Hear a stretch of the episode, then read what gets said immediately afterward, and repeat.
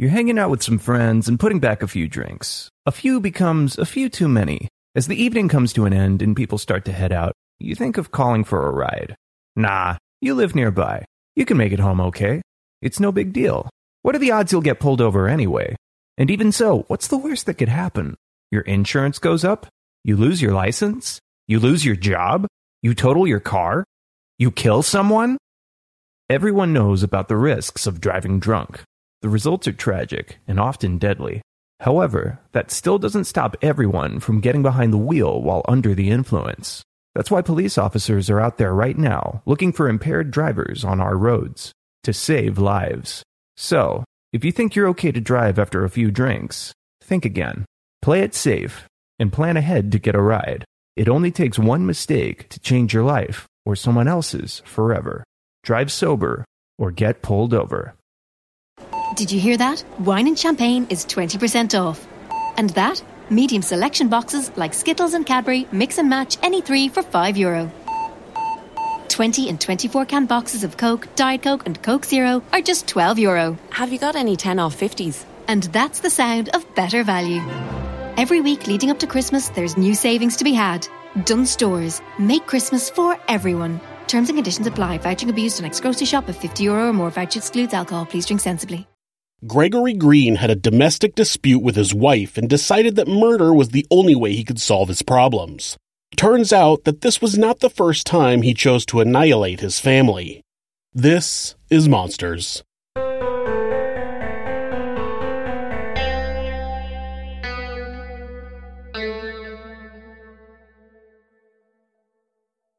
This is the final episode of season 4, and I'm planning to take a little break from doing another themed season. Working on episodes that fit into a theme actually creates a little more work, and I want to spend some extra time going through all of the suggestions I've gotten and see which cases I can cover and which suggestions fit into future themes. I also have irons and a couple other fires that I think you guys will really enjoy when those projects are done. I will still be releasing two episodes a week every Monday and Thursday, they just won't be a theme. Technically, Season 5's theme is just going to be random. I still need to label these episodes as a season so they stay in order for the podcast. Then I'll be back this spring with a season about serial killers. I've been compiling a list of some really good serial killer stories that haven't been covered to death, pun intended. I also want to get through all of the suggestions to make sure there aren't any that I missed. I've noticed some comments assuming that I would eventually cover the Chris Watts case in this season, and I just don't think there's anything I can add to that case. I like to tell stories of cases that I find interesting, and the true crime genre has just been so oversaturated with Chris Watts stories, I just can't bring myself to be interested in working on a story about him. I also like to try to dig deep and find extra details that aren't usually included in other stories, and I just don't think I can do that with the Watts case. I feel the same way about Ted Bundy, so you can rest assured that he won't be in the serial killer season. I've done episodes on some more well known cases, but the amount of stuff that's out there on Chris Watts and Ted Bundy is just over the top. I don't think we need any more. So, if you were hoping that either of those cases would be covered by me, it probably isn't going to happen. But don't worry, I've got a big list of other douchebags coming your way, starting right now. This episode is short because there's not a lot of details about the people involved in this case. I saved this one for the end because I kept trying to dig up more background information, but it's just not there. It's an interesting case though, so I really wanted to do an episode for it, so I thought I'd do a little bonus episode on a Thursday to close out the season. Thanks to everyone for watching and or listening. On July 14, 1991, Gregory Green got into an altercation with his wife, Tanya Green, and stabbed her repeatedly in the face and chest. Then he put the murder weapon in the refrigerator before he called 911. He told the operator that he had stabbed his wife and went out onto the front porch and waited for police to arrive. When they did, Tanya was rushed to Grace Hospital where she died from her injuries. She was not the only life that Gregory took that day, though. Tanya was six months pregnant at the time, and the baby also died. Gregory and Tanya got married in July of 1989. Tanya had a daughter from a previous relationship, and there was a second daughter living with them at the time, but it's not clear if she was Gregory's child or not. Neither of those children were harmed by Gregory during the attack on his first wife. A friend said in an interview that Tanya had told her that Gregory had changed. She said it was like the flip of a switch and he became a different person.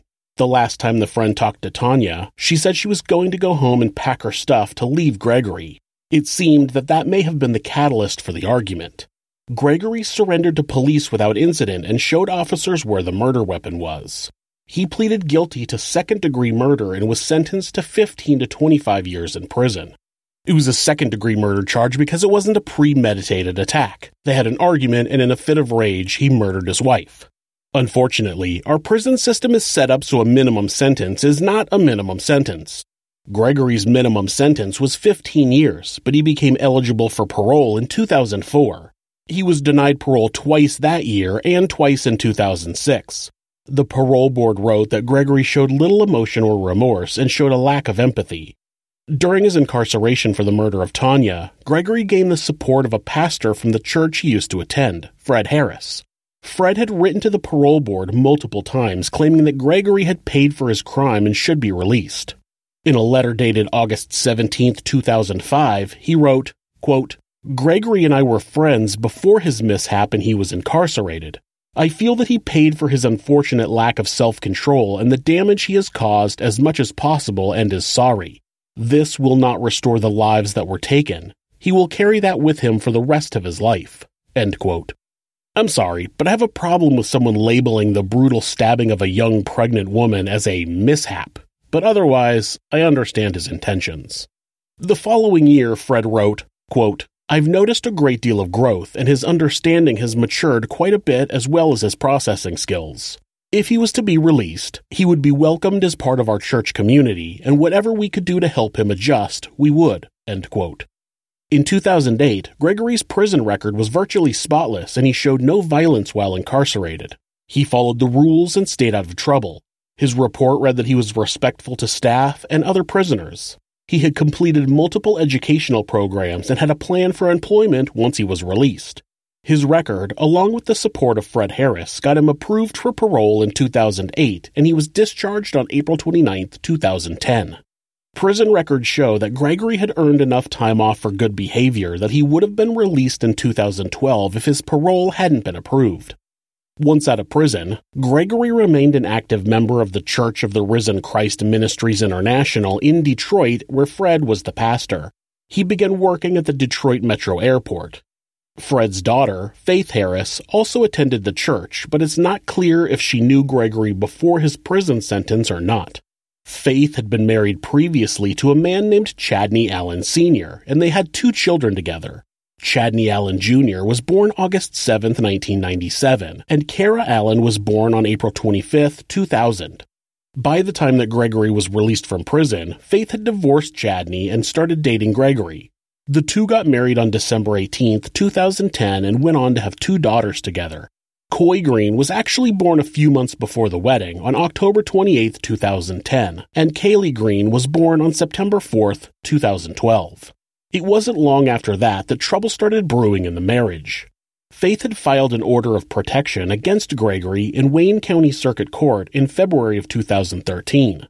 The order was denied because she didn't cite any instances of physical assault. She described that he, quote, jumped at me like he was going to attack me. This went on for hours, end quote. She also said he was being belligerent and kicking things. She then filed for divorce in October of 2013, but it seems the couple reconciled. The relationship continued to be rocky, and Faith filed for divorce again in August of 2016. She cited a breakdown in the marriage relationship. You're hanging out with some friends and putting back a few drinks. A few becomes a few too many. As the evening comes to an end and people start to head out, you think of calling for a ride. Nah, you live nearby. You can make it home okay. It's no big deal. What are the odds you'll get pulled over anyway? And even so, what's the worst that could happen? Your insurance goes up? You lose your license? You lose your job? You total your car? You kill someone? Everyone knows about the risks of driving drunk. The results are tragic and often deadly. However, that still doesn't stop everyone from getting behind the wheel while under the influence. That's why police officers are out there right now looking for impaired drivers on our roads to save lives. So, if you think you're okay to drive after a few drinks, think again. Play it safe and plan ahead to get a ride. It only takes one mistake to change your life or someone else's forever. Drive sober or get pulled over. No. Good boy. Keep your hat on, pet. Why? We're playing dinner at the North Pole, remember? So we need to wear our big warm coats inside. When it comes to food or heat, many families will face impossible choices this Christmas. Please support the St. Vincent de Paul annual appeal. Donate locally or at svp.ie. Thank you. We know now that Gregory doesn't like it when someone plans to divorce him. Just like with Tanya in 1991, Gregory became so enraged at the idea of his wife divorcing him that he went on a killing rampage. This one, though, he planned in advance. A week before the murder, Gregory went to Home Depot and picked up some supplies that he used to reroute the exhaust from his car so it would fill the interior of the vehicle. In the early morning hours of September 21, 2016, Gregory took his two daughters, Coy and Kaylee, and put them in the car. He ran the car and allowed it to fill up with exhaust, essentially suffocating the young girls with carbon monoxide. He then carried the girls back into the house and placed them into their beds. Gregory then grabbed Faith and pulled her into the basement. She was duct taped to a chair, and Gregory used a box knife to slash both sides of her face, and then he shot her in the foot. He forced her to watch as he brought both Chadney Jr. and Kara in front of her and shot them both in the head. Chadney Jr. had recently graduated from the Specs Howard School of Broadcasting with a certificate in digital media arts. He wanted to eventually become a movie producer. Kara was about to graduate from high school, she was an honor student and a cheerleader who wanted to become a doctor. Coy, who they called Princess Coy, loved to dress up, have her hair done, and be the center of attention, while Kaylee enjoyed playing in the water, ballet, and singing. Just like his 1991 murder, Gregory called 911, told the operator what he had done, and then sat on the front porch waiting for the police. Gregory was evaluated by a psychiatrist to determine if he was competent to stand trial. The psychiatrist reported that Gregory was not suffering from any mental illness that would prevent him from being tried for his crimes. He was charged with four counts of first degree murder and one count each of assault with intent to do great bodily harm, unlawful imprisonment, and felonious assault as a felon in possession of a firearm. Gregory Green took a plea deal where he pleaded guilty to four counts of second degree murder and one count each of torture, assault with intent to do great bodily harm, and felony firearm possession. I feel like offering someone a plea deal with a reduced charge should only be used if the state believes they might not win at trial. In a clear cut case where there's no doubt in who committed the crime, they shouldn't be offering them a deal. You either plead to these charges and save some time, or you go to trial and you get found guilty anyway. At his sentencing hearing, Faith had managed to recover enough from her wounds to take the stand, and she had some choice words for her ex husband. I'm not happy. I'm not satisfied with the outcome. There's no punishment that fits the crime. Not even torture and death would be justice. Your justice will come when you burn in hell for all eternity for murdering four innocent children, all because you're insecure as a man. Plus the other two lives you took. You are a con artist, you are a monster, you are a devil in disguise. You are now forever exposed. I've thought over and over again what I would say, even though it doesn't even matter. First of all, I am not and did not and will not suffer like you intended for me to do. What you tried, what you tried to do didn't work.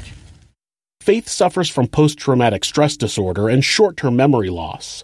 She also has nerve damage in her face and foot that cause her constant pain.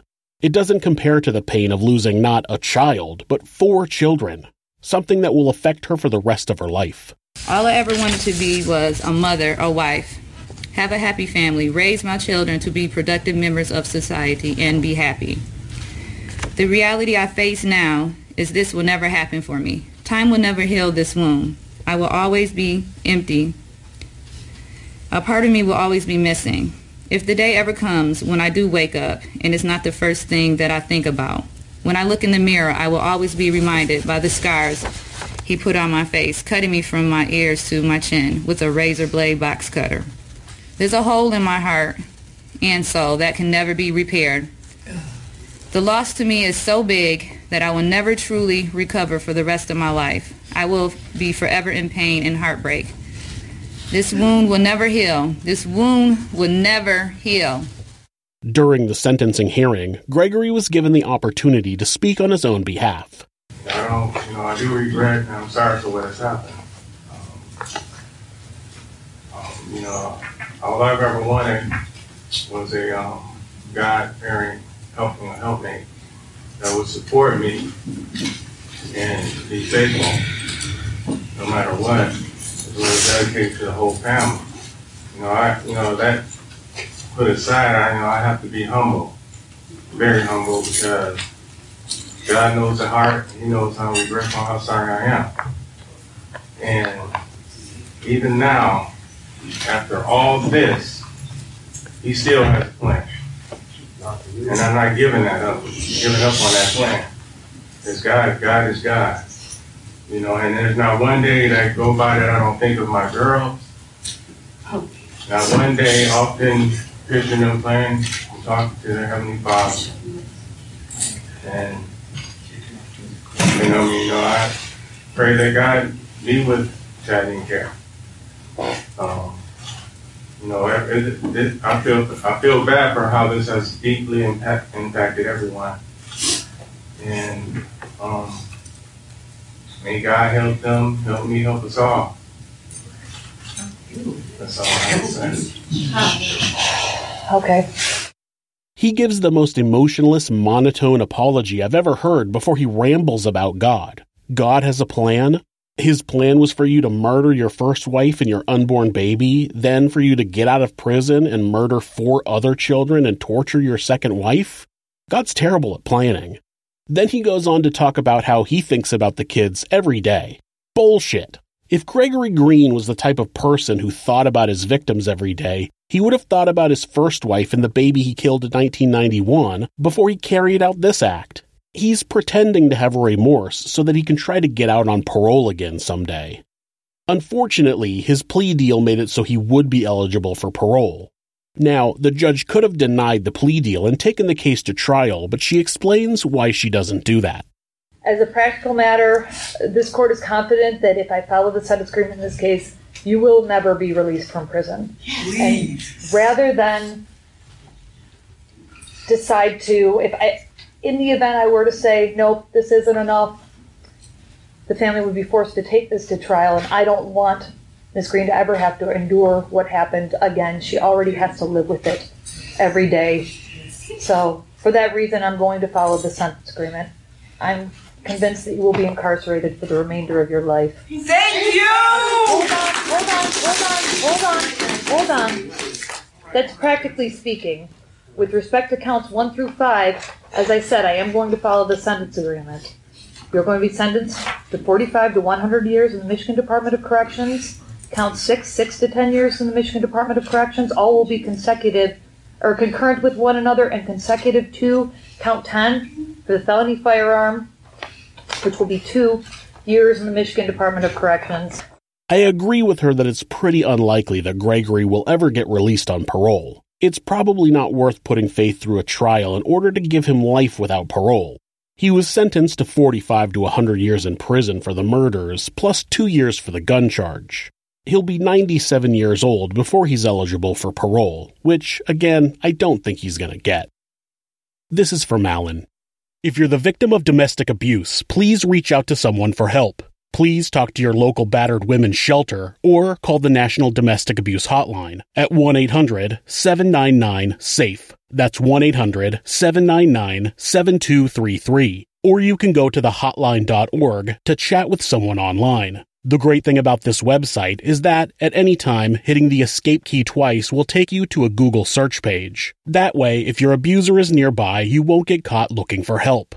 If you're having feelings of harming yourself or someone else, or even just need someone to talk to, please contact your local mental health facility, call 911, or call Mental Health America, who operate the National Suicide Prevention Hotline at 1 800 273 TALK. That's 1 800 273 8255. They're available 24 hours a day, 7 days a week, and will talk to you about any mental health issue you might be facing.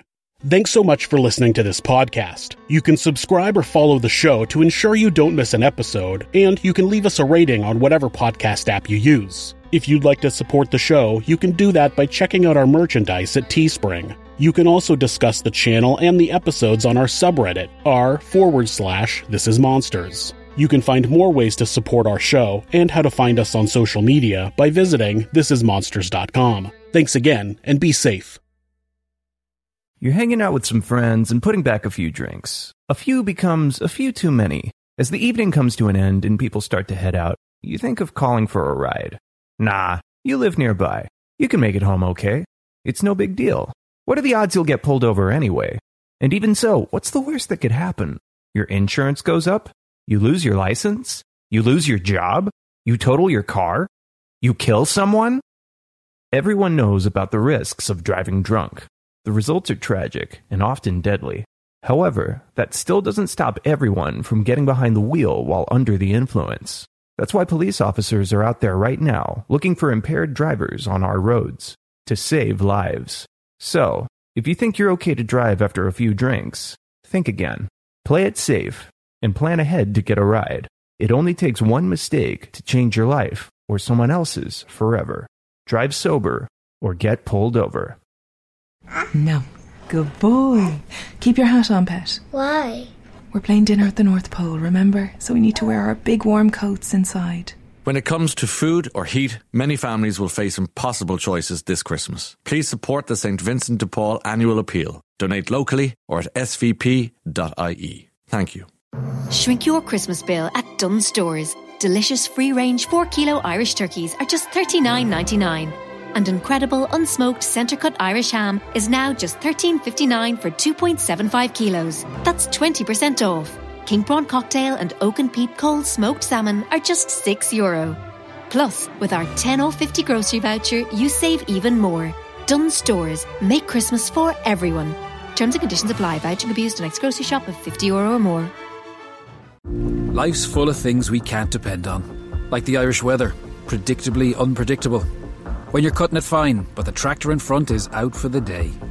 No winner of this week's you know what. So much for Lucky 7. But some things you can depend on, like in home heating. Emo, Jones Oil, and Campus Oil are now CERTA, delivering the same warmth to your home now and into the future. For home heating you can depend on, see CERTAIreland.ie.